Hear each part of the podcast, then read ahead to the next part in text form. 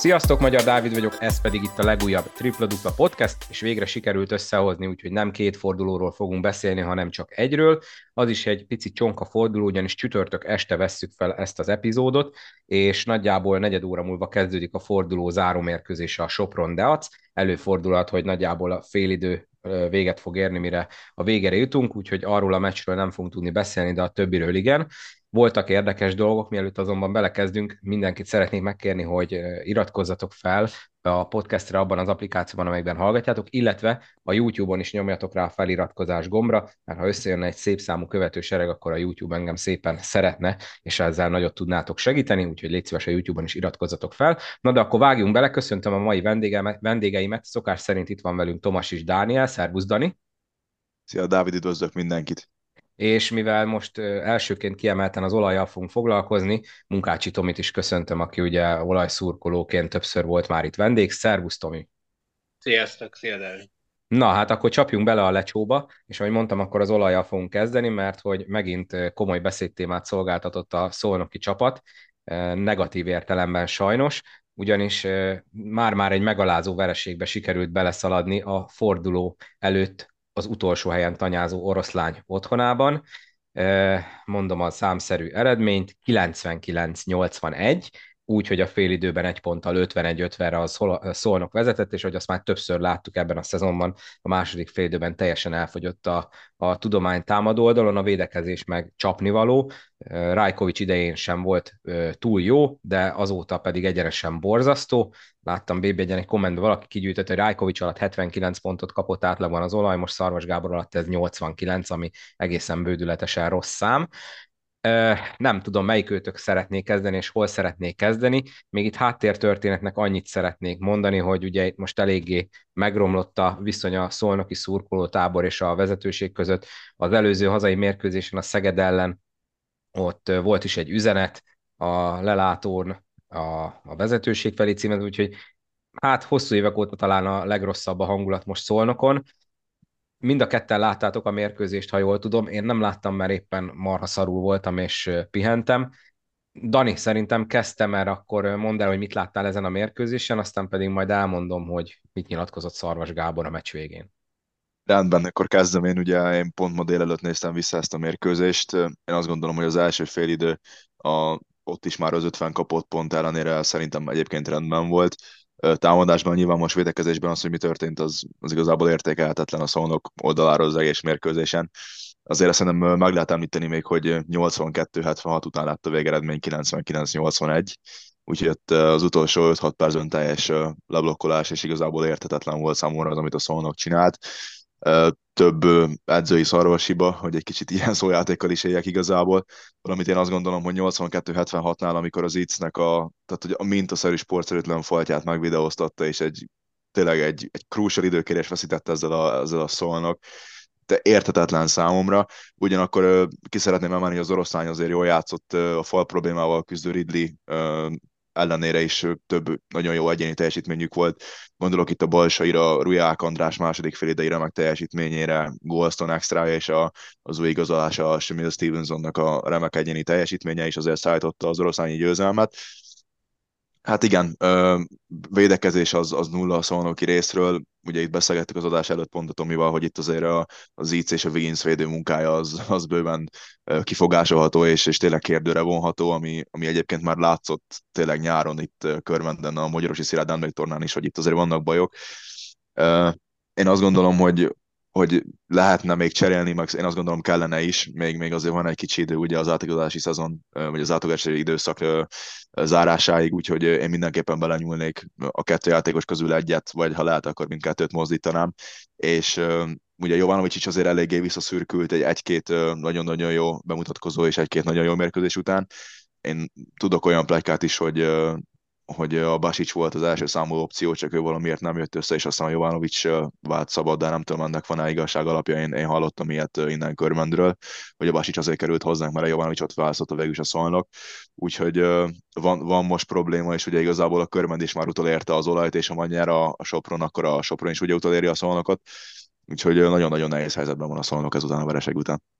Csak a jó poén kedvéért, Léci, Dani, ugye írod össze most a, a februári szavazás, hogy ki a hónap legjobb játékosa, Básics milyen átlagokat hozott, amióta körmendre ért?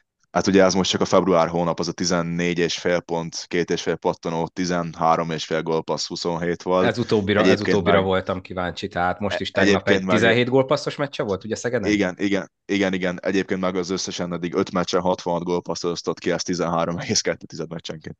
Jó, hát no comment. Jó, Tomi, mielőtt te is elmondod a véleményed, itt hozzászúrnám azt, hogy nem elég ugye, hogy kikapott az olaj csúfos módon. Szarvas Gábor utána azt nyilatkozta, most nem szó szerint idézem, hogy nem kapott kellő tiszteletet a szolnok játékvezetés szempontjából, nyilván nem ő rájuk húzza a vizes lepedőt, de egyébként mégis igazából az a lényeg.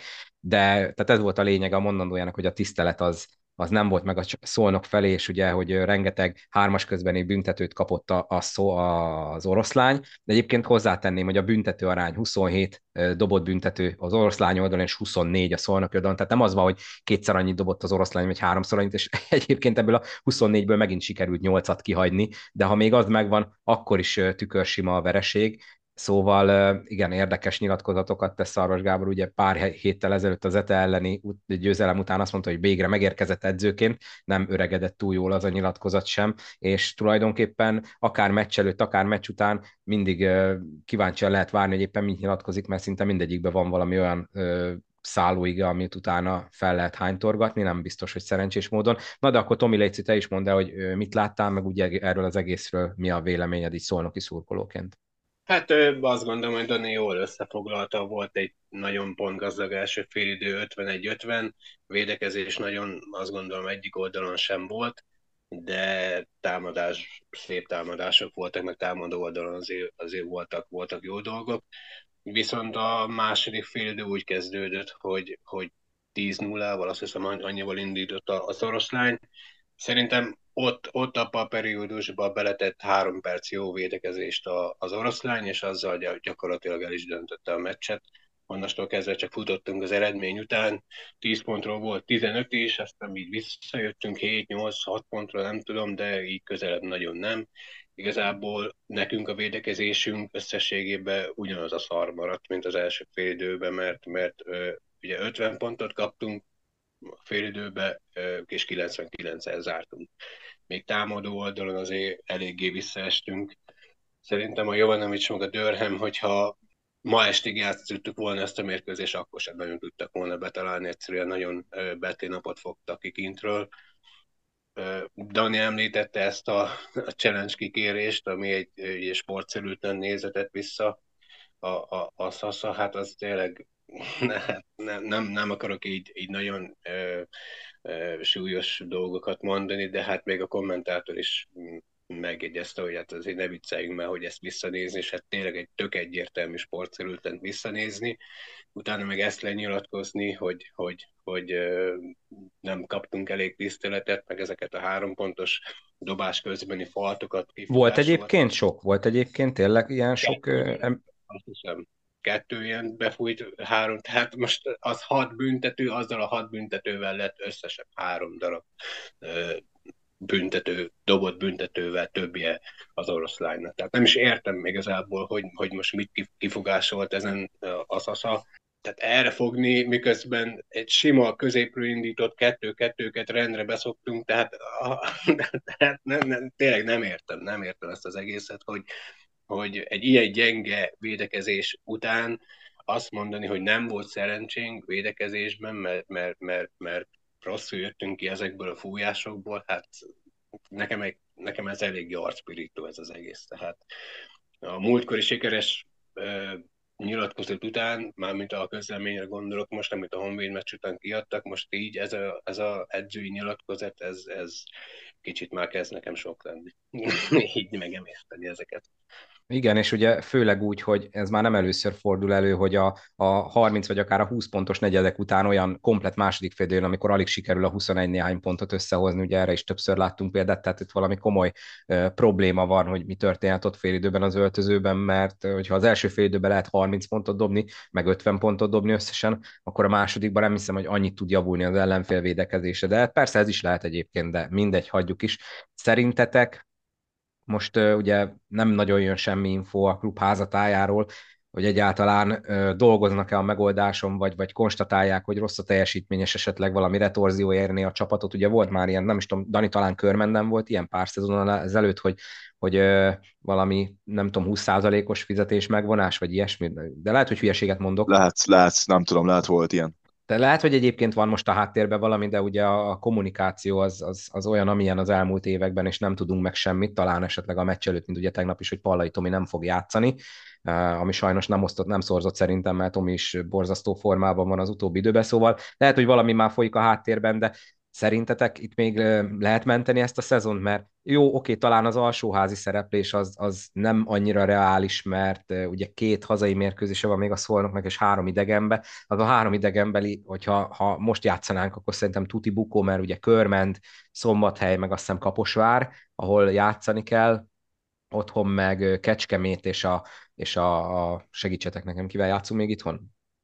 Na, Pécs, Pécs, Pécs igen.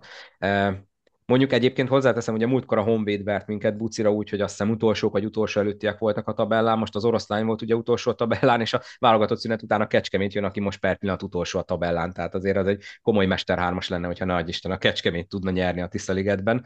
Szóval nem tudom, mi lehet ennek a kifolyása szerintetek, lesz bármi változtatás még? Kezdem én, mint kívülálló, hogyha ha megengeditek. Én azt gondolom, hogy uh, ahhoz, hogy komoly változás menjen végbe, ahhoz uh, szükség lesz, én azt gondolom, régiós terére. Én mindenféleképpen, ugye itt beszéltünk, ugye említettem korábban is, a Wiggins Seeds páros közül valaki. Én azt gondolom, kell egy, kell egy, egy védő specialista a palánk alá, aki, aki tényleg tud irányítani hátulról, és, és ha nehogy Isten lábon megverik a, a kisembert, akkor ő ott tudni segíteni. Valamint uh, nyilván azért az előző edzővel sem volt a tökéletes, a Rajkovicsal sem volt tökéletes a játék, de legalább voltak eredmények, tehát azért vele mégis a pozitív mérleggel állították fel ugye úgymond őt a kispadról, itt ez most közel sem mondható el, és ugye amit mondtál Dávid, hogy uh, nincsenek könnyű meccsek, tehát hogy azért a, a Pécs sem könnyű meccs hazai pályán, a Kecskemét azt gondolom azért azért hozható, de el kell jönni ahhoz a körmenthez, aki most beépít építi majd a, a tényleg egyelőre nagyon-nagyon komoly pedigrével érkező centerét, visszatér majd a Tolbert, el kell menni Szombathelyre, el kell menni Kaposvárra, akik, akik most verték meg az Albát, és ugye onnan is kaptunk infokat, hogy akár még válogatott játékos is érkezett hozzájuk a, az átlagas időszak zárása előtt. Nevezzük nevén Nagyon... Filipovics Márkó. Így van, így van, úgyhogy meglátjuk. Én azt gondolom, hogy én légiós mindenképpen cserélnék, és én azt gondolom, hogy a vagy edzőhöz is, legalábbis egy edzőcserét mindenképpen én, én tényleg meghúznék, mert, mert nem hiszem, hogy a, a Szarvas Gáborral lehet egy, egy első körös playoff exitnél komolyabb reménye idén a szolnoknak. Az egyébként szerintetek, és Tomi, nyugodtan csatlakozz be, mert lehet, hogy esetleg tudsz is valamit átérő. Tehát az, hogy ugye tavaly Szasza fejezte be a szezont, amikor ugye Potosnikot kirúgták és nyilván, hogyha meggyőzte volna a vezetőséget, akkor nem valószínű, hogy Rájkovics lett volna idén a szezon elején az edző. Tehát ilyenkor ez így, ez így nem jön ki egy kicsit furcsán. Tehát, hogyha ha ott az utána, jó néhány meccs után, ami ugye a, a, a playoffot is jelentette, meg minden egyebet jelentett, nem győzte meg annyira a szakmai vezetést, hogy őt nevezzék ki vezetőedzőnek, akkor most igazából mi értelme ennek az egésznek? Hát de furcsa, nekem is furcsa volt, hogy ugye nyáron nem kapta meg a bizalmat, én úgy tudtam, most nem tudom, hogy ebből mennyi igaz, vagy mennyi nem, hogy beígérték neki, hogy hogyha meg lesz az ötödik hely, akkor, akkor megkapja idénre a csapatot, de ez ugye nem így történt, és most ennek ellenére ugye Rajkovics december elej körül, vagy nem tudom mikor, ugye, ugye megbukott, vagy hát mondjuk úgy, hogy szerződést bontottunk vele, és akkor nem hoztak más helyette, nem beállították azt a szarvast, aki, aki nyáron nem kapta meg a bizalmat. Tehát ez nekem is furcsa dolog ez, hogy ez akkor, ha nyáron nem volt jó, vagy nem ítélték meg jónak, akkor pár hónap múlva mi, mi változhatott. Most el, ezzel kapcsolatban ilyen hivatalos információm az nincsen, csak egyik is merősöm, aki elég jó kapcsolatban áll az olajbányásszal, ő azt mondta, hogy, hogy nem nem a szakmai stáb, vagy nem a klubmenedzsment döntése volt ez, hanem felsőbb utasításra történt ez, hogy Szasza legyen az edző, hogy most ebből mi igaz, mi nem, ebben nagyon nem akarok belemenni, meg tehát most azt gondolom, hogy, hogy ettől függetlenül a a menedzsmentnek a felelőssége ebbe a kérdésbe, tehát muszáj, hogy, hogy valami döntés hozzanak ezzel kapcsolatban.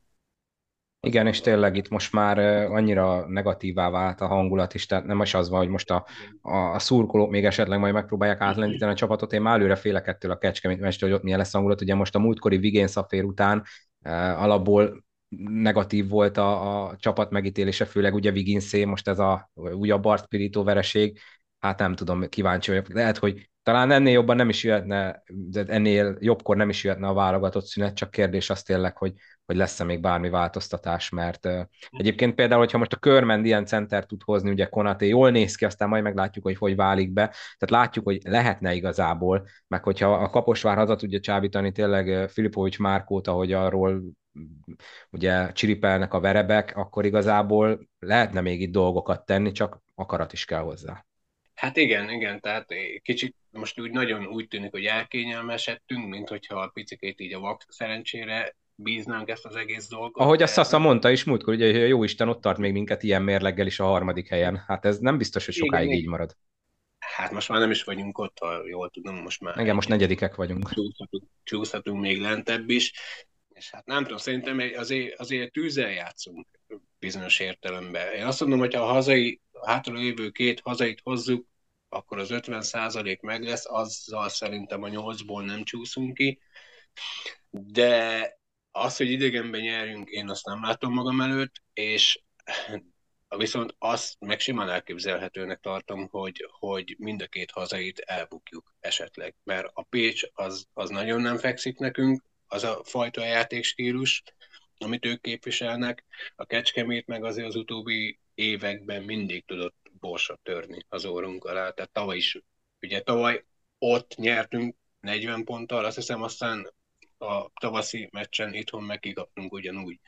És hát azért a tavalyi csapatunk, meg az idei csapatunk kvázi összese, összese lehet hasonlítani a kettőt. És nekik ez kőkemény élet-halál lesz innentől, hogyha Így el akarják kerülni az utolsó helyet.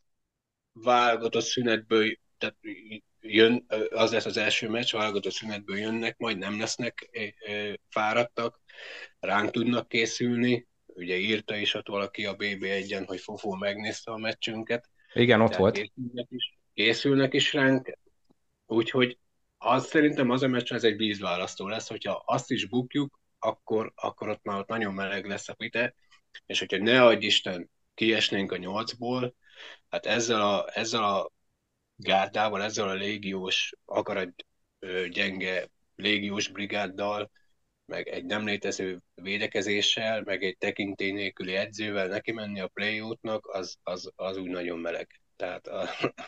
Azért mert, ez, hogy azt látjuk, ez nem kéne idáig eljutni. Se egy honvédot, se egy oroszlány nem tudunk meg. Nem, hogy megverni nem tudunk, hanem gyakorlatilag, gyakorlatilag egy 20 küldenek haza. És tehát akkor kit fogunk tudni megverni egy play ba hogyha őket nem tudjuk most, ezeket a meccseket nem tudjuk passzolválni. Mert tegyük hozzá, hogy a, emellett a két vereség mellett volt két győzelmünk, ugye a Zalaegerszeg meg a Szeged, de az is gyakorlatilag Hát a Szeged is a sokon múlott a múlt hát, héten. Meg, a, meg az Egerszeg is sem. Tehát pont azt hiszem, hogy ezt beszéltük is azt a meccset, hogy ha ott nem hibáz bele mindig az ete Igen. azon a meccsen, akkor az, az szintén egy bukó lett volna. Igen. Tehát szerintem nem tudom, tehát ha már meg lenne a nyolc, és nem csúszhatnánk ki, akkor én azt mondanám, hogy elengedném ezt a szezont, azt akkor lesz, ami lesz, nagyon nem költenék már erre a csapatra, mert, mert, mert Danival beszéltük itt pont a felvétel előtt, hogy, hogy egyszerűen túl sok sebből vérzünk. Tehát itt edző is kéne, játékos is kéne cserélni. Én saját véleményem szerint azon, vagy az a véleményem, hogy a, az itt és a Wiggins helyet hoznék egyet. Tehát szerintem nem kéne öt légiós, elég lenne négy, de egy olyan magas ember kéne, aki, aki tud és hajlandó is védekezni, és bele tud tenni olyan energiát, ami, ami védekezésbe nincs meg nálunk, de még emellé valószínűleg kellene egy edző is, tehát mert hogy Szaszára nem akarom őt megmántani, de ő nem egy M1-es kaliberű edző, ez tisztán látszik. Tehát pont tegnap beszélgettük a Szentesómmal beszéltem, hogy tehát olyat én még nem láttam egy karakteres edzőtől, hogy védekezésben rendre hibázik a, csapat, és akkor nem ordítja le a fejét az edző a játékosnak, hanem megtapsolja, hogy, hogy nem baj, majd akkor legközelebb sikerülni fog. Tehát ilyen nincs, tehát ez nem a kenguru korosztály, hogy is simogassuk a lelkeket, meg nem tudom. Tehát hogy nem látom azt, hogy, hogy, itt, hogy itt lenne követelmény aztán pont neked írtam azt, hogy oké, okay, hogy szarul védekező játékosaink vannak, meg, meg hozzáállásbeli problémák is, de igazából azt látom, hogy nincs is megkövetelve tőlük az, hogy, hogy nagyobb koncentráció legyen, meg nagyobb fegyelem. Tehát olyan, olyan sima kettő-kettőket szopunk be rendre, és ráadásul középről, hogy, hogy, hogy ez egyszerűen elképesztő. Tehát egy sima, tehát a Honvéd meccsen ott voltam, pont élőben láttam, tehát Djokovic olyan könnyedén passzolta befele egy Peringernek, egy Peringernek a labdát, tök üresbe, zicserbe, hogy egyszer borzasztó volt ezt nézni. Igen, ezt, ezt én is láttam a korábbi hazaiakon, meg nekem az a kedvencem, hogy a, a besegítéseket is iszonyat rosszul oldjuk meg, és abból meg rengeteg üres saroktriplát kapunk. Teljesen, tehát, teljesen, a gyenge oldali besegít, ezek teljesen szét vannak csúszva. Tehát egy, egy, sima kettő-kettőből minket már vernek meg közébe, és onnastól kezdve már a két szél totál üres, tehát most kész, vagy kipasszolja hármasra, vagy befutnak alapon, és akkor passzolják be. Tehát, meg hát ez az akarat gyenge játék, tehát a Honvéd ellen, amit amit műveltünk védekezésbe, tehát amikor, amikor azt láttam, hogy egy 190 akárhány centis Reisinger Máté leugorja közel 210-es Wiggins lepattanónál, hát ott azt hittem, hogy, hogy, hogy nem tudom, hogy... Igen, ez a legszomorúbb az egészben, hogy ki lehet kapni, de ha azt látjuk, hogy, hogy felszántják a pályát, és egyszerűen ennyit tudunk, és ennyi sikerül, akkor nincsen gond, de nem ez látszik. Ja, és a koncentráció, a ugye ez, hogy a, majdnem a, tehát az egyik azt hiszem még mindig vezetjük a eladott labdák átlagába a bajnokságot, tehát ez mind koncentráció, a kihagy, a rengeteg kihagyott büntető, tehát nem létezik, hogy képességileg tudunk csak 60%-osan büntetőzni. Kizár dolognak tartom. Hát igen, meg tehát, tehát, tehát persze, tehát igen, vannak akarat, akarat problémák, de erre azt mondom, hogy, hogy, hogy ez is valahol edzői felelősség. Tehát, hogy mit követel meg egy edző, és ezt mennyire tudja megkövetelni a játékosától hogy mert ha csak így kéregetjük, meg udvarolgatunk neki, az nyilván ezeknek az egyszezonos amcsiknak ezek beleszarnak, tehát nem fognak ebbe ők nagyon most ö, drámát csinálni. És én most visszanéztem a Rajkovics alatt, hogy tényleg igaz, amit írt ott a kommentelő, hogy 10 ponttal kevesebbet kaptunk, de abban benne volt az a 115 pontos Zalagerszegi meccsünk, ahol nem volt játékosunk gyakorlatilag, meg ugye az Alba ellen se voltunk teljes kerettel, de azt mondja, ugye megmondom neked, mert direkt írtam, hogy kicsit itt készüljük itt a podcastra, hogy játszottunk azt mondja, 1, 2, 3, 4, 5, 6, 7, 8, 9, 10, 11 meccset, és abból a 11 meccsből, ugye volt ez a Zete ellen, ahol kaptunk 115 pontot, de azon kívül az Alba ellen kaptunk 90 felett, meg a Szeged ellen kaptunk 90 felett, az összes többi még a Falko ellen kaptunk 85-öt, a többi 80 alatti, de van 1, 2, 3, három olyan meccsünk, ahol 70-et se kaptunk, 70 pontot se. Szaszánnál a legkevesebb pont, amit kaptunk, 80 pont. Na, most nem tudom, azt hiszem talán Debrecen ellen, vagy nem tudom melyik csapat ellen, de egy csomó, csomó 90 pontos meccsünk van, amit kaptunk. Tehát Igen, és, és annyira sokat nem változott a keret, tehát akkor ezek szerint csak ki lehetne ebből hozni egy, egy vállalható védekezést. Hát ennél biztos, hogy többet ki lehet hozni még ezzel a kerettel is. Közben megnéztem, utolsó a szolnok 13,7 eladott labdával, rengeteg, és a büntető dobásban is most már utolsók vagyunk 69,4 kal Hát meg, hogyha magát a játék formát nézzük, szerintem top 3-ba vagyunk alulról, tehát hát, Szeged meg Kecsó az, aki most jelenleg rajtunk kívül a legszarabb, tehát és Na jó van, szerintem szerintem kicsúszunk a nyolcból, arról ne is beszéljünk, arról ne is beszéljünk. Bele egy playwoodba ilyen formával, meg ilyen védekezéssel, meg ilyen hozzáállású légiósokkal, hát az, az, az az nagyon veszélyes. Tehát Na, szerintem tudom. ezt ne ragozzuk tovább, nem tudom, Dani, te még ezt hozzá akarsz tenni valamit? Természetesen innen is gratulál az oroszlánynak, nagyon fontos győzelmet szereztek. Így most egy kőkemény holtverseny van ott, azt mondja, hogy a tizedik Pécs, 11 Honvéd, 12 Szeged, 13 oroszlány, mindenki 8-13-mal áll, úgyhogy nagyon fontos volt a oroszlánynak ez a győzelem. Nem tennék hozzá igazából semmit, már szerintem ezt teljesen kiveséztük tényleg a úgyhogy szerintem ennyi épp, épp elég erről. Na, ha már itt a elején, Dani, azt hiszem, te hoztad szóba, hogy a Kaposvár ugye megverte az Albát, akkor beszéljünk erről. Árnyalja a képet, hogy az Albánál is történt egy kis atrocitás, itt a mérkőzés előtt derült ki, hogy Diki és Roberts felfüggesztésre került, illetve hát ugye, hogy vétettek a etikai szabályok ellen, mind a csapat, mind az MKS szabály ellen. Ennyi van a hivatalos közleményben, több helyen lehet olvasni, úgyhogy én is elmondom, hogy rendőrintézkedés is történt, hogy most konkrétan mi volt, drog, pia, stb., azt nem, nem tudjuk konkrétan, de az a lényeg, hogy rendőri intézkedés történt, úgyhogy sejthetjük, hogy, hogy nem csak gyorshajtásról van szó, de, de tehát igen, itt, itt, most itt is nagy kérdés, hogy mi lesz velük, mert ha ne adj Isten annyira súlyos a dolog, hogy meg kell tőlük válni, akkor az Alba is nagyon nagy bajba kerül, mert itt egy héttel a, az átigazolási szezon vége előtt ezt a két játékos pótolni nem valószínű, hogy meg lehet oldani legalább ilyen egy-egy cserébe, hogy ugyanilyen képességű játékosok legyenek, és az Alba amúgy sem a bőrotációjáról híres. Ha ez megtörténne, ne Isten, akkor innentől kezdve az a kérdés, hogy a, a Falkó mennyire tud felpörögni a hátralévő sörmeccsekre, amit a maradék alapszakasz meg a rájátszás mérkőzések jelentenek. Úgyhogy egyébként ahhoz képest a Kaposvár épp hogy 92-89-re tudott nyerni, tehát ez ilyen szempontból egy picit talán meglepő, hogy ennyire jól tartotta magát az Alba. Dani, nem tudom, hogy láttad ezt a meccset, tudunk erről valamit, vagy tudsz erről nekünk valamit mesélni, hogy mi, mi volt ezen a mérkőzésen? Az összefoglalót láttam meg, egy kicsit bele-bele azért itt meg tényleg délután megpróbáltam egy kicsit összeszedni egy-két infot ezekről a meccsekről. Azért, hogyha az Albában a Barnett nem hozza az év legrosszabb teljesítményét, akkor az egy Fehérvári győzelem, még a, ezek után, az előjelek után is.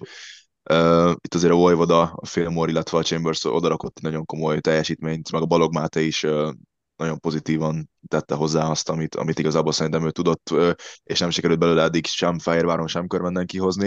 Itt azért a Remiébőnek megint a 30-as az nagyon-nagyon csúnyán mentette tényleg a kaposvárt, és tényleg tettel hűvösre az albát. Ugyanakkor ki kell emelni a fiatal Halmai Dánielt, aki 14 ponttal, 16 vallal és 80%-os mezőnymutatóval volt igazából a siker másik kovácsa több lábon állt a kaposvár, és a végén szerintem ez döntött. Egy szó a Diki Robert ügyről, ha, ha megengedtek, hát igen érdekes, én meg, megmondom őszintén meglepődnék, hogyha, hogyha ők maradnának. Szerintem az Alba azért fog tudni hozni, ha nem is ilyen játékosokat, de, de azért hasonló, nem is azt mondom, hogy, hogy minőségű, de talán játéktudásban annyira nem távol álló játékosokat.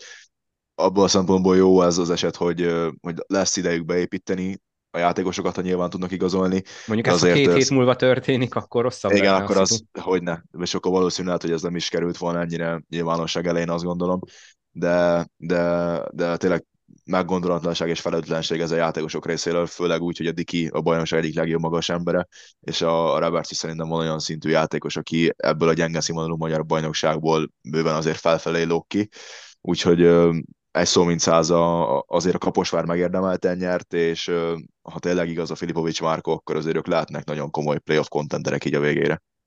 Igen, igen. Egyébként szerintetek, tehát ez, hogy rengeteg légiós csere van, ugye nagyon nem sikerül belenyúlni, ez most már utóbbi évek tendencia, ugye most már körmenden is ugye a kilencedik lesz Konaté? Ugye múltkor hát, ha viccel... Csakaron számoljuk, akkor kilencedik. Múltkor ugye viccelődtünk itt a Pakson, meg ugye a két évvel ezelőtti zetén, de hát ugye mindenhol rengeteg csere, akkor most ezt, hogy ennyire fegyelmezetlenek. Szerintetek ennek mi lehet az oka? Én, hogy visszaemlékszek régre ott a 2000-es évek közepétől, amikor én elkezdtem meccsre járni, azért ez nem volt jellemző, vagy csak nem derült ki. Tehát nyilván lehet, hogy voltak akkor is tiklik, csak nem derült ki, mert ugye nem volt még ennyire internet, meg közösségi média, meg minden, de azért ez, ez nem a legjobb irány, hogy ennyire nem sikerült. Inkább azért, hogy rengeteg légiós csere van, és, és tényleg tehát nem tudom, hogy milyen alapon működik itt a, a scouting meg a kiválasztás, de, de szörnyű, hogy minden csapatban legalább ilyen két-három légiós ki kell cserélni, mert, mert egyszerűen nem válnak be. Hát igen, szerint, szerintem a legfőbb probléma az szerintem a scouting a kiválasztással van, vagyis én legalábbis ebben látom a problémát most itt tényleg így, ha csak egy 5-6 évre visszaemlékezünk, nem kell olyan sokat visszamenni, azért akkor sem voltak ilyen mennyiségű és számú légiós cserék, mint ami az elmúlt években itt előfordul. Igazából mondhatjuk, hogy szinte a falkunk kívül minden csapatnál, mert azért tényleg tendencia, hogy minden csapat cserél legalább egyet, de inkább kettőt én azt gondolom, tényleg mondom, hogy a, a kiválasztás talán az első számú probléma. Ez is látszik azért, hogy tényleg szakemberek hiányában is van a magyar kosárlabda ebből a szempontból is, és, és nem feltétlenül csak mondjuk az utánpótlás nevelés meg ilyenek. Tehát, hogy azért itt komoly pozíciókból is hiányoznak szerintem hozzáértő és tényleg magas szintű, magas szintű emberek. Meg igazából szerintem túl sokat kockáztat egy klub hogyha ha viszont, hogyha nem cserél. Tehát most, főleg most ebben a szezonban én azt látom, hogy nagyon nagy a tömörülés, kvázi a harmadiktól lefele, vagy a negyediktől lefele, pedig tőlünk lefele kis túlzása azt lehet állítani, hogy bárki kieshet igazából, hogyha most rosszul megy bele ebbe a hajrába. Tehát ott majd, hogyha kialakul a rájátszásnak a mezőnye, meg a playutnak a mezőnye, abból a playut mezőnyből nem tudom, hogy ki fogja tudni megjósolni, ki lesz az a csapat, amelyik a végén kiesik. Viszont, hogyha kiesel, akkor meg, akkor meg nincsen visszaút. Tehát én ezt is problémának látom, tehát maga a bajnokságok felépítése, hogy, hogy, hogy van 14 első osztályú csapat, meg 14 ö, B csoportos csapat, most ugye piros csoportról beszélek, de a piros csoport az gyakorlatilag egy ilyen félamatőr bajnokság lényegében, és abból egy jut föl, de hogyha kiesel, akkor gyakorlatilag ö, teljesen át kell alakítanod az egész keretet, mert ugye nem lehet csak egy légiósod, nyilván a használható magyar játékosaidat elveszted, tehát nincs, nincs átjárás A és B között, és emiatt, hogy nehéz is igazából ö, ilyen hosszú távú koncepciót felépíteni egy klubvezetőnek, hogy, hogy, hogy ne abba szaladjon bele, amit most látunk egy-két helyen, hogy, hogy tömegével cserélik a légiósokat, és így, így, így próbálgatják megtalálni azt a felállást, amivel, amivel bent tudnak maradni, vagy valamilyen eredményt el tudnának érni. Szóval szerintem ezzel a B csoportos bajnoksággal, meg ezzel a, egész feljutási rendszerrel szerintem valamit kezdeni kéne a, a, a szövetségnek is, hogy, hogy ez a fajta a légiós keringő, ez megszűnjön. Hát igen, erről is beszéltünk már párszor. Na, menjünk át akkor Szegedre, Szeged körment meccselő Dani írta nekem, hogy ki nem fog játszani, meg mennyi sérült van, én meg mondtam neki, hogy jó, hát akkor tudja, hogy nyerni fogtok, mert ezt már egyszer eljátszotta nekem Dani, ugye amikor legutóbb volt egy ilyen mérkőzés, hogy sok hiányzó volt, és sikerült nyerni a Szeged sajnos, ugye amilyen jól kezdtek, most akkor a válságban vannak ők is, ráadásul Woolridge megsérült, 99-95, ez is egy pontgazdag mérkőzés volt, sokszor változott a vezető kiléte, vezetett 11-el a Szeged is, vezetett 8-al a, a Körmend. Milyen meccs volt ez, Dani, röviden? Egy nagyon-nagyon jó mérkőzés volt nekem, mint körben szurkolónak, azzal kezdem, hogy a Ryan Murizsnak tényleg mielőbbi felépülés, és reméljük, hogy semmi komoly probléma nincsen. Az meglepett, hogy a Szeged sem tudta kihasználni azt, hogy igazából nincsen a Durázi Krisztoferen kívül magas emberünk, és öt játékost szeretnék kiemelni a körmöntből, a Takás Kristófot, a, a Malik Morgant, Loverabás és Durázi Krisztofer, illetve a Nikolá Zsogomart, amik ők öten leraktak az asztalra, az az Alágárszegi mérkőzés szintű, amikor szintén nem volt ugye magas ember, csak a Tolbert, de akkor ő meg fal problémák miatt nem tudott játszani, úgyhogy le a kalappal a csapatom előtt, és elképesztő, hogy milyen mélységbe jött vissza az a körment 7-10-ről, most már 11-10-zel áll, és azt gondolom, hogy a sorsolás van annyira kedves, hogy szerintem meg lehet akár csípni a harmadik helyet egy kisebb szerencsével és, és jó játékkal. A Szeged pedig az úr is kiválása után még tényleg elkapta a fonalat, amikor ő, amikor ő megsérült, akkor léptek el közel 11 ponttal, de utána a végére kevesen lettek és, és elfogytak, úgyhogy ott is, ott viszont tényleg most nagy krízis helyzet van, hiszen ott is negyedik, ötödik vereség zsinórban, és ők is már, hogy te is mondtad, ugye 12. helyen állnak, Úgyhogy tényleg röviden nagyon jó mérkőzés volt, aki Táti nézve vissza, mert itt is a támadó kosárlabda volt előtérben, és a Basicsnak a passzait szerintem senkinek nem szabad kiadni, mert azok meg számban mennek. Ott valami nincsen rendben, mert Lék is 5 percet játszott, és nem látom, hogy falt problémája lenne, ő is megsérült, vagy mi miatt játszott kevesebb? Nem, a Nikolál az is nyilatkozta azt, hogy a, igazából az első három támadásban Durázi Krisztofer egy leütéssel igazából egy kicsit csúnyán fogalmazva, igazából tényleg szarrá verte lábon, és úgy döntött, hogy ezen a mérkőzésen a Lék igazából majdnem az, hogy használhatatlan kategória, és emiatt játszott csak végül is 5 percet. De én azt gondolom, hogy, hogy ha ő van, akkor azért őt súlyban megtartani az lett volna annyi energia szükséglet és használat, amivel ki lehetett volna fárasztani a körben úgymond magas embereket. látva ezt, hogy körben mennyit szenved, mert sérülése, meg stb. és közben meg valahogy ott, ott sikerül úgy feltüzelni a légiósokat, ez, neked ilyenkor nincsen egy ilyen kis belső fájdalmat, hogy itt miért nem működik ez a dolog? Hát nem mondom azt, hogy nincs. Igen, most ott körmenden most úgy a, a hullámvölgynek ugye most ott, a tetején járnak, vagy a felfelőibe vannak, ez egyértelmű. Nem tudom, tehát ott, ott azért ott nyáron se sikerült olyan rosszul a légiós választás, azt gondolom, a körmenden, a Tolberben nagyon belenyúltak. Amikor most megtörtént ez a időközbeni változtatás, hogy hozták a basisot, ez is jól sült el, szóval ott, ott, ott valahogy úgy látszik, hogy van olyan ember, akinek ehhez van szeme, nálunk meg ezek szerint nem tudom. Tehát én nem, nagyon nem értem ezt a, a Dörhemnek, tehát azt értem, hogy miért hozták a Dörhemet, csak akkor miért tartottuk meg az így, tehát én ott, ott vártam volna azt, hogy akkor tőle elválunk. Na mindegy, nem akarok így az olajbányászról különösebben beszélni. A körmennek meg gratulálok, ő nagyon felfele, felfelő ívben vannak, úgyhogy ebből még simán, simán lehet egy, egy pálya előny a, a, a rájátszásig. Oké, okay, nézzük akkor kicsit rövidebben, hogy mi történt a többi pályán. Volt egy Honvéd NK mérkőzés, és meglepően simán, nagyon simán nyert a Honvéd. 95-63, nagyon súlyos vereségbe szaladt bele az NK-a. Dani, ebből láttál-e valamit? Mit tudsz erről mondani? Láttam a teljes második félidőt, igazából itt a lényeg az, hogy amit látni kell, az, hogy a Jalen Harry, Isaiah Brown és az Ilya Dokovic mind a hárman 30 pont fölött végeztek, és igazából ez a trió ki is végezte az NK-at teljesen egyetértek a Csirke Ferencnek a nyilatkozatával, a, a pécsiektől nem láttam igazából más nagyon mint street volt, a Honvéd pedig szépen járatta a labdát, és nagyon kellemetlen, nagyon jó csapattá váltak, azt gondolom így az alapszakasz végére, akivel senki nem akar majd játszani, mert azért komolyan beleszólnak majd azoknak a csatájába, akik nyolcba igyekeznek, mert Budapesten elképesztő nehéz ezt most majd nyerni, és azt gondolom, hogy idegenben is komoly ellenfél ezt megmutatták például ellenünk is. Úgyhogy tényleg itt a Henry Brown, Dokovic trió döntötte el ezt a meccset, de tényleg ez a 32-33-34 pontos különbség, ez, ez azt gondolom, hogy teljesen megállt a helyet ezen a mérkőzésen. Egyébként ez nem fura, hogy Csirke Ferinél sokszor előfordul ez a streetballozás. Meg nem, nem emlékszem, hogy előtte Tadics bármikor is panaszkodott volna erre, pedig a csapat ugyanaz. Nem akarok Érdekes. rossz májú lenni Elő, előfordul, előfordul Pakson, és előfordult előtte PVSK-nál, és most ez benn van. Kíváncsi leszek, hogy merre indul el a csirkefelével ez a Pécs, mert most engem ez a nagy zakó Pesten, az engem ez meglepett, hogy ennyire sima lett a Honvédnak.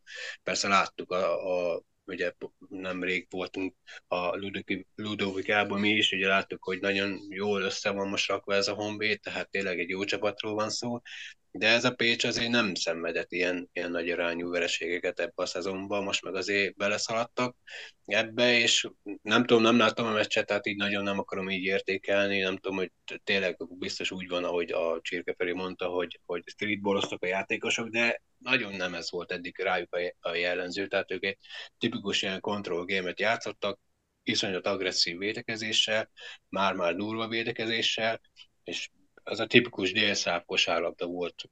De én ezt a két meccset láttam, amit ellenünk játszottak, az a tipikus délszáv kosárlabda, hogy mindent megtesznek, hogy az ellenfelet kizökkentsék, tehát ment a trash talk, meg minden, meg, meg odaütnek folyamatosan, tehát, és végig pressingelik az ellenfelet védekezésben, és támadásban meg, meg csinálják a kis dolgaikat.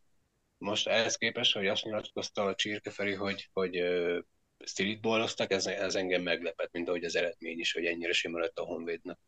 Menjünk tovább. A következő mérkőzés talán a, a legizgalmasabb végjátékot hozó volt a fordulóban. Atomerőmű Zalaegerszeg 90-88. A végén Keller Ivánnak volt egy dobása a győzelem, de egyébként büntető párbaj volt az utolsó perc és fontos győzelmet szerzett a Paks, és az Zalaegerszeg is, ugye, amióta ott voltak a tabellán a harmadik helyen, azóta ők is csúsznak lefelé, és most per pillanat, most érne véget a bajnokság, akkor ők például kiszorulnának a legjobb nyolcból. Igen, hát ez a, és azért az etének a sorsolása az minden csak nem kecsegtető. Igen, ezt erről beszéltünk az előző adásban is.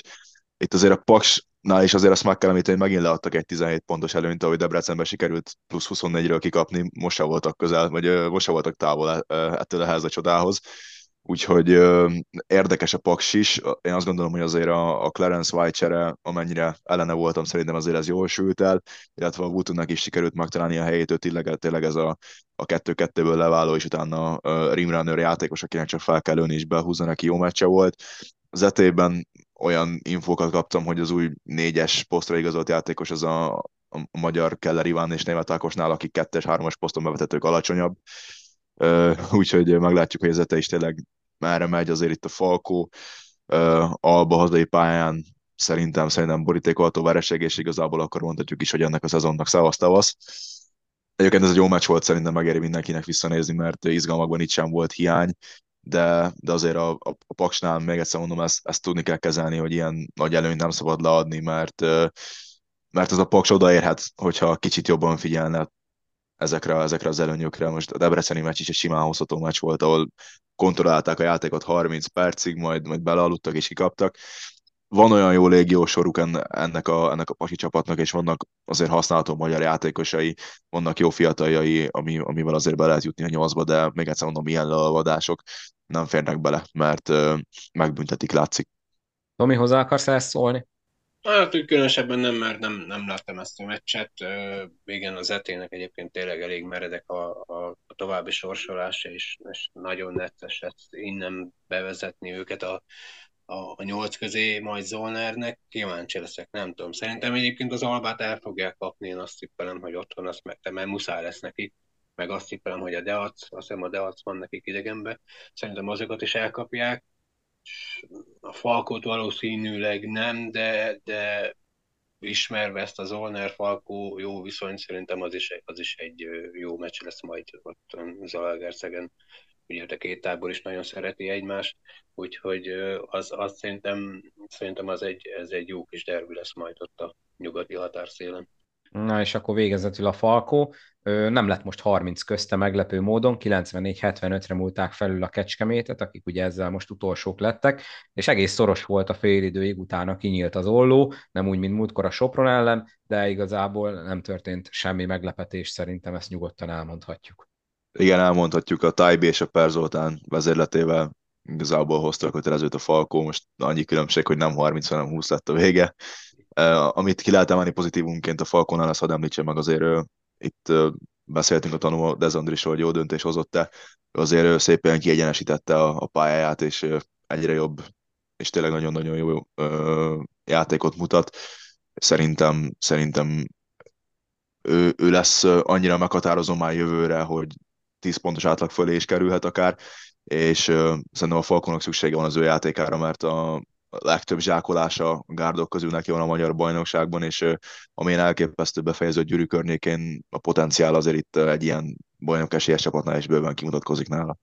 Így van, ahogy mondtam, nem történt semmi meglepő, a Falkó továbbra is egyetlen egy verességgel vezeti a tabellát, talán így akkor a második helyért megnyílhat majd a virtuális versenyfutás, bár az Albának azért öt meccs az előnye, tehát nagyon nagyon durva dolognak kéne történni, hogy az ott kétségbe merüljön, sőt szerintem lehet, hogy már nem is lehet meg előzni az albát. Lényeg a lényeg, hogy jön most a válogatott szünet, és utána lesz majd a 22. forduló, február 29-én kezdődik egy Honvéd Kaposvár mérkőzés, és utána március másodikán a többi meccs jön majd. Apropó válogatott, ti mit vártok? Ugye először lesz egy fellépésünk Reykjavikban Izland ellen, ami nagyon fontos meccs lesz, mert ugye papíron Izlandot van esélyünk megelőzni a törökök, illetve az olaszok, hogyha Euroliga játékosokkal jönnek, már pedig láttuk az olasz keretet, hogy a, a félkeret a, a Milánóból tevődik össze, akkor nem valószínű, hogy ott majd sok sót megeszünk. Szóval nagyon fontos lesz rögtön a legelső mérkőzés, és ugye Gasper Okon most mutatkozik be. Ti mit vártok ettől a mérkőzéstől, Dani? Én mindenféleképpen azt várom, hogy, hogy Izlandon nyerni kell szerintem, ez nem is lehet kérdés. Utána azért a törökökkel és az olaszokkal szerintem nem reális elvárás az, hogy, hogy ott, ott meccset nyerjünk. Azt gondolom, hogy azért itthon, hazai pályán egyet el lehet rabolni egy, egy jó dobóformával és egy jó védekezéssel.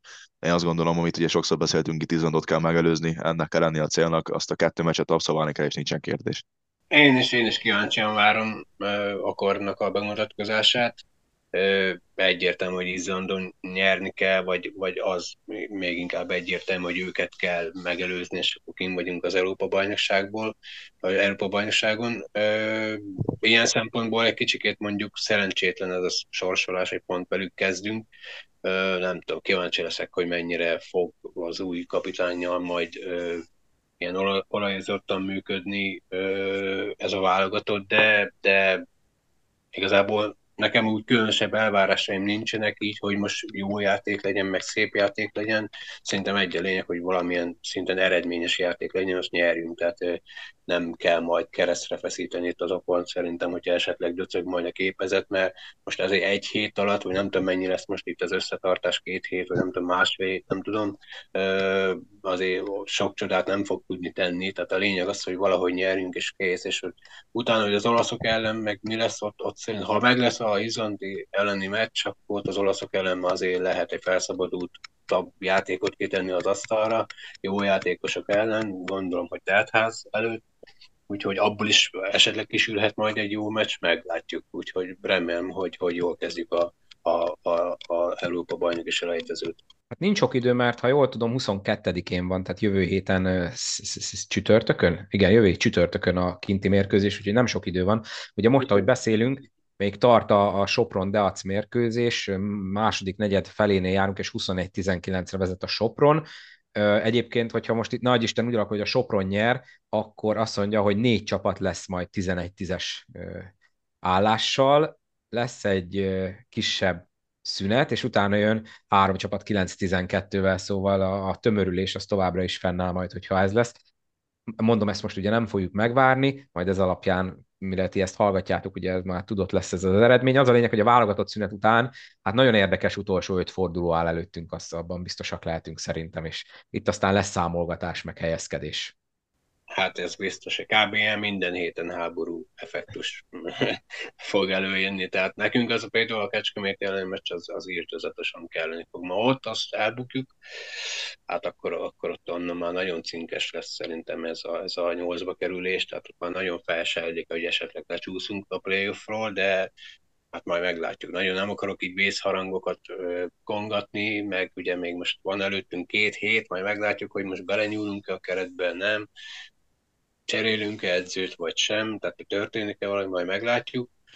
Ö, azt gondolom, hogy ha, ha, ha nem, tehát hogyha ha sem edzőt nem cserélünk, sem játékost, akkor egy kicsikét szerintem a vak szerencsére bízzuk ezt a dolgot, de hát hát, ha úgy is túléljük. Nekem igazából csak az a lényeg, hogy valahogy jussunk nyolcba, tehát már túl nagy elvárásaim nincsenek ezzel a szezonnal kapcsolatban.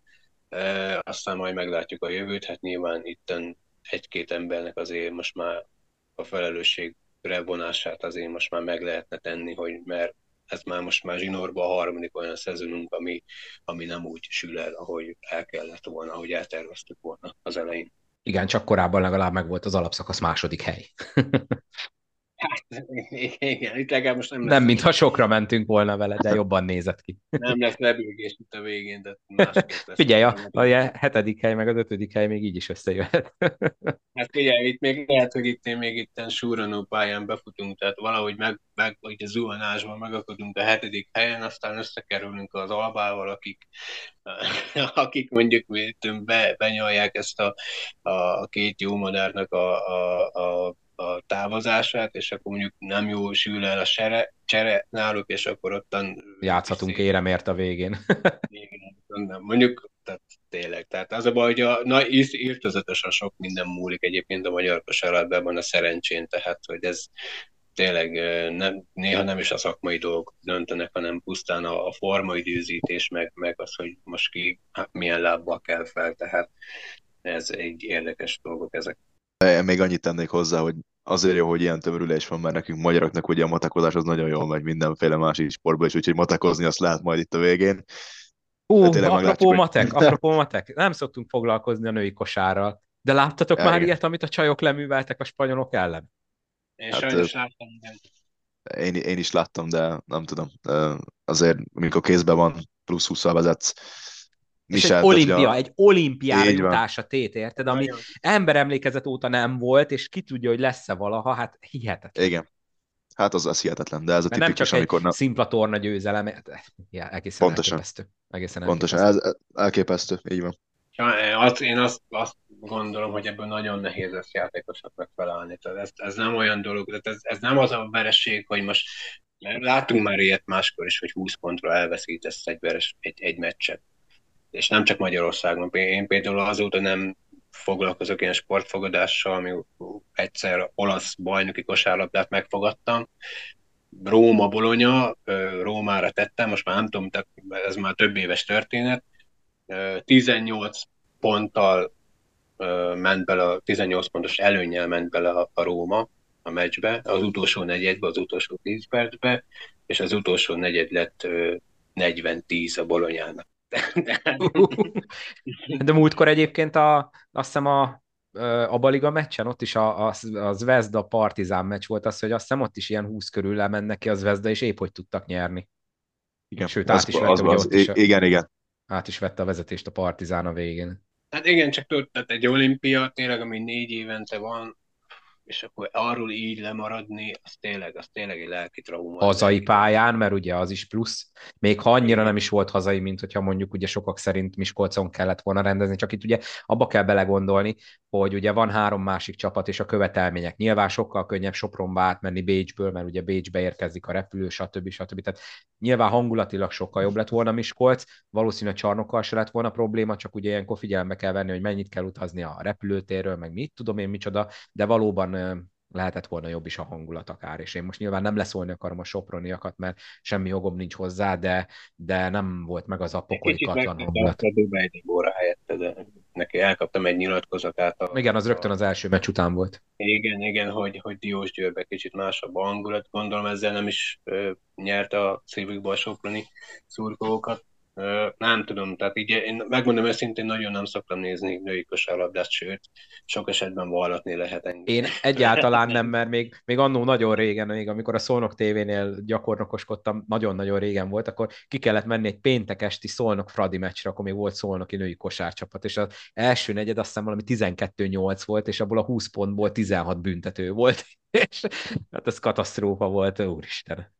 Igen, igen, igen, igen, de amúgy én borzasztóan sajnáltam most így a lányokat, főleg azért is, mert egyébként volt szólnak vonatkozása is a, a női válogatottnak, ugye nem csak Cica van ott, mint szolnoki edző, hanem a játékos állányban is van szolnoki lány, úgyhogy hát nem tudom, tehát ezt egy olimpiáról így lemaradni, az borzasztó lehetett átélni, tehát, és abból föl, fölkelni, tehát és én egyébként tehát egy szakmai dolgokban, hogy itt most a Székely Norbi mit hibázott, hogy hibázott, tényleg azért nem akarok beleszólni, mert tényleg nem szoktam női kosárlabdát nézni, tehát nem vagyok képbe velük.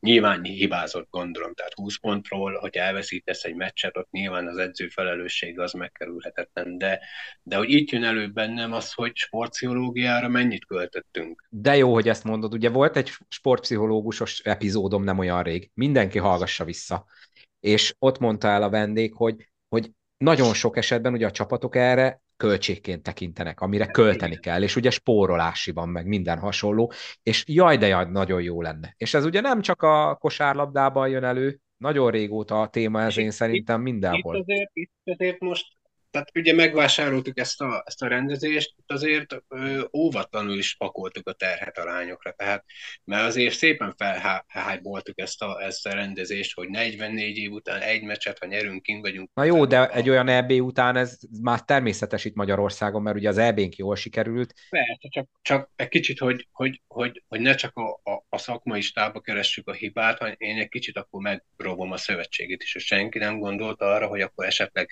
esetleg erre sportpszichológusnak szóljunk, hogy akkor ő készítse fel a lányokat erre a, tornára, mert azért itt minden volt, tehát láttam a, a, a Szijjártó Péter is szépen felkonferálta a saját Facebook oldalán, hogy szurkoljunk a csajoknak, meg mit tudom én, meg az a sportállamtitkár úr is ott volt, tehát mentek itt a hypolások, tényleg gondoltunk mindenre, szépen felspanoltunk mindent, meg tényleg az én ismerőseim között is beszélt téma volt a, a, a női kosárlabda válogatott, hogy kijuthatnak a csajok, holott nagyjából a focin kívül senkit nem érdekel semmilyen sport, és mégis tehát, tehát maga felkonfal, felkonferenci az jó volt, azt gondolom szépen. Igen, most jól működött a marketing, mert tényleg olyanok is beszéltek róla, akik nem követik.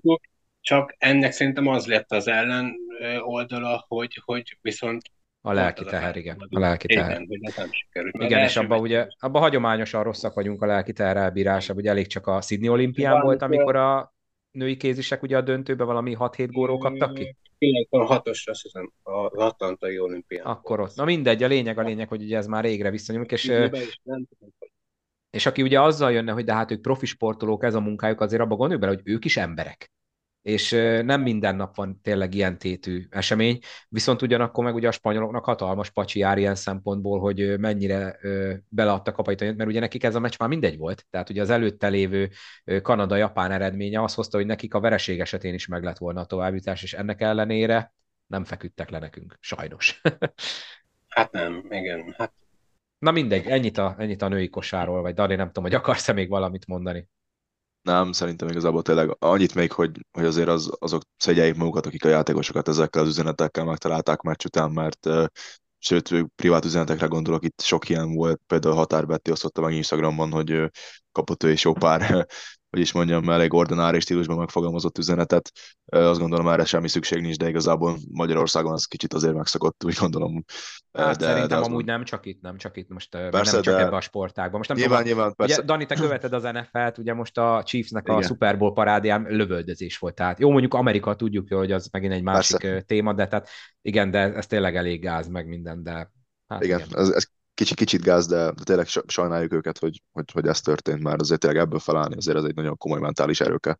Hát legyen akkor részemről az a végszó, hogy a következő ilyenen akkor ebből tanulva hát, ha mert azért fiatalok még a lányok, tehát a csapat gerincében benne van még legalább egy-két ilyen menetelés, úgyhogy hát ha. Na mindegy, ennyit a női kosáról, meg akkor ennyit a férfi kosáról a válogatott szünet után találkozunk, vagy hát a két válogatott mérkőzés után majd megpróbálunk minimum Danival beszélni, hogy mit láttunk a, a, az új válogatottól. Én nagyon bizakodom, hogy Okornal azért jó lesz, és ugye mivel nagyon sok játékost ismer, meg sokan játszottak neki a Falkóban, nem hiszem, hogy annyira nagyon ö, sok minden újdonságot fog mutatni, úgyhogy mm, amit ugye Tomi mondott, hogy valószínűleg akadozni fog a játék, ez benne van, de, de remélhetőleg remélhetőleg. És most tényleg a cél szentesíti az eszköz, tehát ha csúnya játékkal nyerünk Izlandon, Üsse Kavics, nyerni kell az a lényeg. Vagy nagyon szorosan kikapni, mert ugye akkor majd itthon lehet javítani, és addigra már ugye több mérkőzés lesz a lábakban okornal. Úgyhogy hajrá magyarok!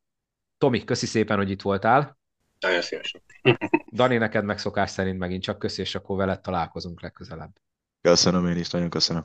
Nektek pedig köszi szépen, hogy meghallgattátok ezt az epizódot is. Találkozunk legközelebb, és iratkozzatok fel abban az abban, amelyikben hallgatjátok, illetve légy szíves a YouTube csatornára is iratkozzatok fel. Az nekem nagy segítség lenne, hogyha minél többen ott is rányomnátok a, a feliratkozás gombra, és hát akkor mindenkinek jó szurkolást nézzétek majd a válogatott két mérkőzését, és akkor utána fogunk legközelebb találkozni. Addig is vigyázzatok magatokra. Sziasztok!